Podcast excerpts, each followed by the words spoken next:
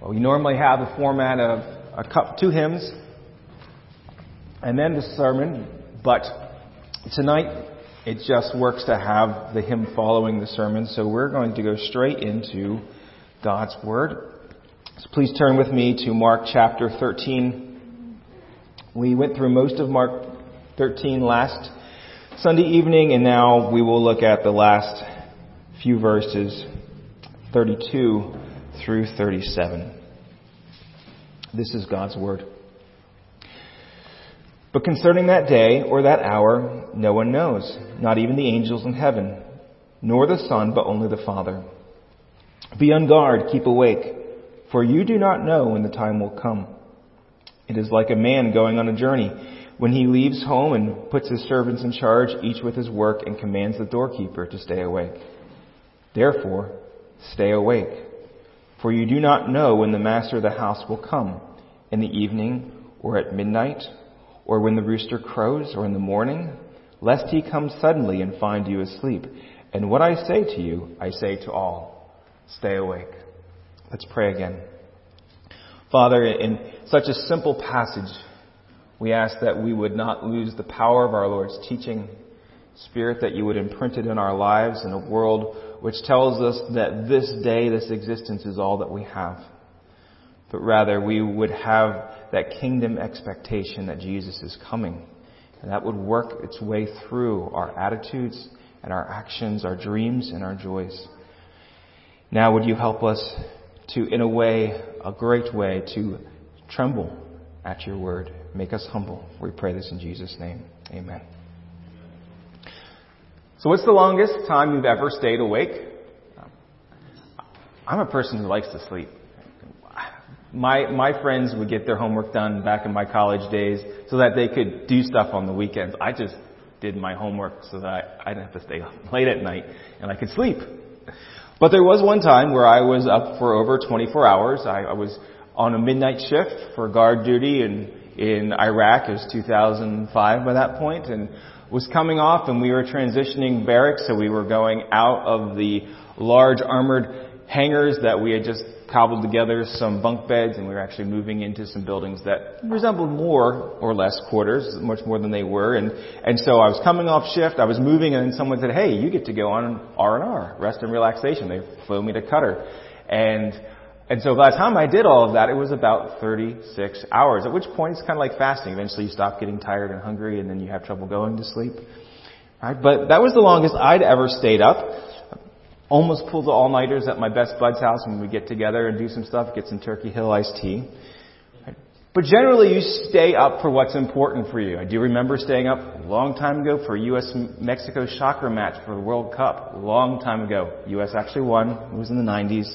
Right? These things that grab your interest or you have a priority, you stay awake so that you can be there. And, and, Jesus uses this idea of staying awake to spur you to act according to the times.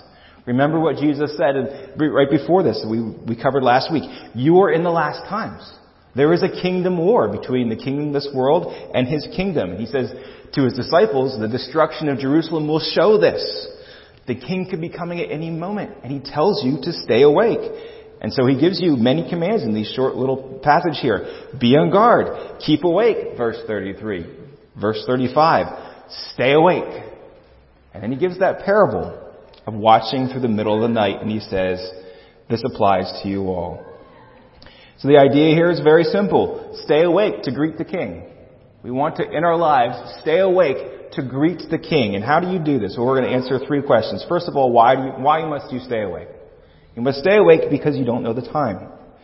Remember the disciples were asking about the destruction. Jesus mentioned it, and he told them that the destruction of the temple will come, um, but this set of trials, as terrible as it is, will really be a sneak peek of his coming judgment and then him coming back. And while Christians knew about the danger in Jerusalem, we do not know the last days when Jesus is coming back, and he makes this very clear. Verse 22, Concerning that day or hour, no one, not even the angels in heaven, nor the Son knows, but even the Father. Right? Jesus is saying you can know the signs of destruction for Jerusalem, but nobody knows, except for the Father, when He's coming back. Now, you might ask, well, how, how doesn't the Son know? Here we'd say it's talking about the, the human incarnation of the Son, in his human will submitted to the nature of the Father. This is part of the mystery of the Godhead. But he's making the point nobody knows. Only, only God does. And this is an important truth because throughout time there have been false messiahs that have claimed that either they are they are the, the end of the kingdom or that, that they're heralding Jesus coming back. There were several Jewish messiahs that one of them was the impetus for the Jewish revolt which brought the destruction of Jerusalem. There is a man you might know, for those who are older, Harold Camping. He's dead now. He died almost 10 years ago. But he said, you know, Jesus is coming back. The church age is older, over. Sit, sit at home and listen to my radio station. My, my dad, when he was a pastor, even afterwards, he kept a book on his shelf that said 1994 in big letters, written by Harold Camping in 1992. And it was, I was a teenager, so it was late 90s, and I asked him, why do you keep that book? And he says, to remind me that people say crazy things. Right? You just see 1994 on the shelf and it's, it's past. You know, and you would be tempted to say, Harold, you know, if Jesus doesn't know the day or the hour, how would you know? Nobody knows. It'd make it easier. You could sit down and plan and, you know, but nobody knows. So that's why you need to stay awake. Nobody knows. But what does it mean to stay awake? It means that you're alert, that you are aware of the present situation and that the end could be near and that you act accordingly. Jesus tells the parable of the doorkeeper that the, the master is going away and tells you to watch and be vigilant. And what's one of the surest signs that you're staying awake? Scripture, it's your prayer life. Our Lord sets this example through his life as one who communed with God, not only as a personal relationship, but for the fervency of the power through his ministry. And it seemed as his prayers increased, as opposition increased. John records the great prayers of Jesus for his people in chapter 17 of his Gospels. And then, of course, there's the agony of Gethsemane and wrestling. There's no accident that after this, you know, teaching Jesus takes his disciples to Gethsemane, tells them to pray with him, and what do they do? Fall asleep. And he says, can't you stay awake? Don't you understand what time it is? Watch so that you don't fall into temptation.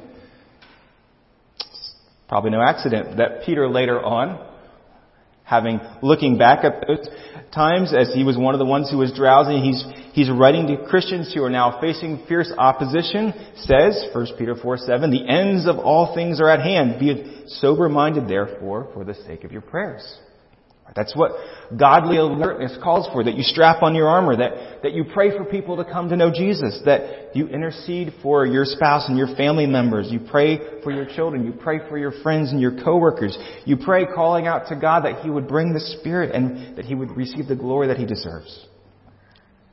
When you pray, you demonstrate that you, you know you're in the last times, you have that kingdom mindset. I love that quote by John Piper. He says, You cannot know what prayer is for until you know that life is war.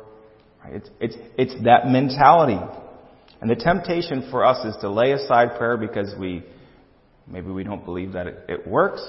Maybe that we believe that we can do it better in our, in our technique oriented society. Maybe we just, you know, a little lax and believe that God's got this.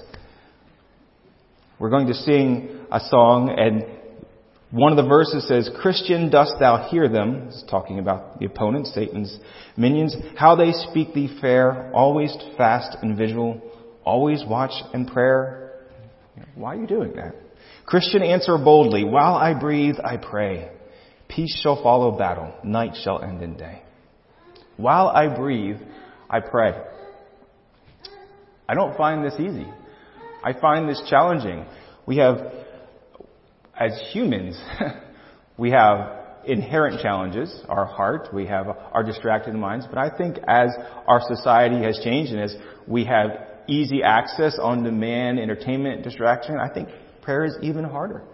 And one of the reasons why we as a session started our prayer services is so that we would get together and it, it helps for multiple reasons. One of it is the discipline of praying. You just, you, you carve out the time, but then you, you join your voices with other people in a way that, that magnifies your prayers and it, it's, it's a, an interwoven conversation to the Lord. And if you're having trouble praying, this is a great way to do it. So we stay alert through prayer. Jesus tells the story of the servant who was charged to stay awake and keep at their work. And why does he do that? Because it's human nature to, to, to get distracted or just to put things off when the master is away. And kids, have you ever had this where your mom says, look, I'm, I'm going to go on an errand and I see your, your room is, you know, it's not terribly dirty, but it's a little, it's a little dirty and I'd like you to have it clean by the time I come home. You're like, all right, mom, I got it. So you see, you, you know, you hear the wheels take, drive off, mom goes, and you start to clean up and then, oh, wow, this book is so interesting. You sit down, or oh man, I, I didn't finish this Lego project, and and you, all of a sudden you hear the wheels pull back up. Right? You stuff it all in the closet, cleaned up. Right? We can do that. It's not just innocent negligence. It has it has an impact on kingdom warfare. You can turn, if you want, to Ephesians chapter 5, where Paul is encouraging God's people to have this mindset. Ephesians 5, starting at verse 11, he says, Take no part in the unfruitful works of darkness, but instead expose them. For it is shameful even to speak of the things that they do in secret. But when anything is exposed by the light, it becomes visible. For anything that becomes visible is light. Therefore it says, Awake, O sleeper, and arise from the dead, and Christ will shine on you. Look carefully then how you walk, not as unwise, but as wise making the best use of the time because the days are evil. Now, who Paul's talking about sleeper, there's some debate whether he's talking about unbelievers or maybe Christians who are lax, or maybe, maybe there's two categories of mind there. But certainly, having this mindset that we're, we're carefully walking because we know the time. We know the days are evil. And so Jesus is coming back. And so we stay awake. So how can you stay awake? Well, we look forward to his coming. We anticipate it. Right? That's the reason you want to stay awake for anything. Because, because you want to. Because it's in your best interest. Because, you know, you're driving and you'll, you'll drive off the road. You want to get home. You're staying up listening to your teenage child as they bare their soul as you'd really rather be asleep. But this is the time. Reading an exciting novel and you just gotta finish that story. Right? You stay up because you want to. And we remember here that Jesus coming is your hope. One day the trumpets will sound. It will be unmistakable. He will come and judge the world and the change will be unimaginable. We will see Him in His glory. We will be changed. Right? There's, sports is definitely overhyped, and I use this illustration, but I just still think it's the best today. It's overhyped. It's a good, it's a good thing. I pray that we play sports in heaven, at least some of us. Um, but you know, when you have a stadium of 60, 100,000 people just screaming, cheering in unison, the, the, the throaty roar, well, going to be nothing compared to the billions of people who are going to shout when Jesus comes back. The difficult days of watching and waiting will be transformed into joy and ecstasy. So do we think this way? Is this part of our vocabulary, our vocabulary, our expectations? Lord, come. Brothers and sisters, this is what can keep us awake, keep us focused. We can pray for the, the plan of the Father, the work of the Son, the work of the Spirit that is carrying out the, what the Son has done and waiting the return of the King. This is the hope that can drive us to be faithful.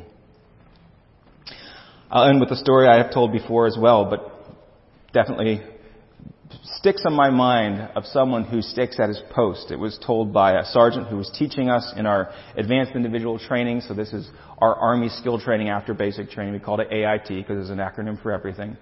And he said at one point I was a signal, I was a, I was a shop chief, repaired radios, electronics, and so he was, he was a sergeant, E5, and I had a whole bunch of specialists under me. And in that, in that field, there's a whole bunch of really smart specialists who are never going to get promoted because the, the signal stovepipe is like that. And so most of them go off into the civilian world and make lots of money. But there's a whole lot of specialists that are too smart for their own good and they need to be herded like cats. And so he came in, it was his, one of his first days and he said, alright guys, uh, soldiers, he wouldn't say guys, alright soldiers, I'm, I'm going to go over to the depot. I'm going to be gone for the whole day. It's, it's 1100. You make sure you do your work around here. You can leave right at 1600. And then he drove off, but instead of driving to the depot, he just drove to the top of the hill and he looked at the parking lot. And he just waited. And sure enough, half an hour later, one car drove away, then another, a whole bunch. Two o'clock, the second to last car drove away. And at that point, he drove back down And he went inside, and he saw the one soldier who was left, who was faithful, and said, Congratulations, you're now my corporal. you have the least, you have the, the, you have the worst job in the army. Still an E4, but now an NCO. But can you imagine the surprise on his face when his boss returned? He was faithful at his post. Even when everyone else said it didn't matter, it's all forgotten, going to live differently.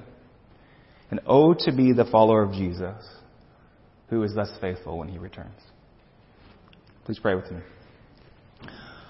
Lord, we know we are apt to fall asleep, uh, to, to be sleepy, to be distracted.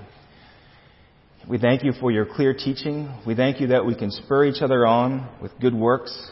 We thank you that we can pray, pray together and that you hear and use our prayers in a way that is powerful and incredible.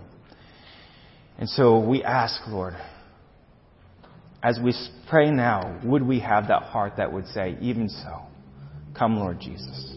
Amen.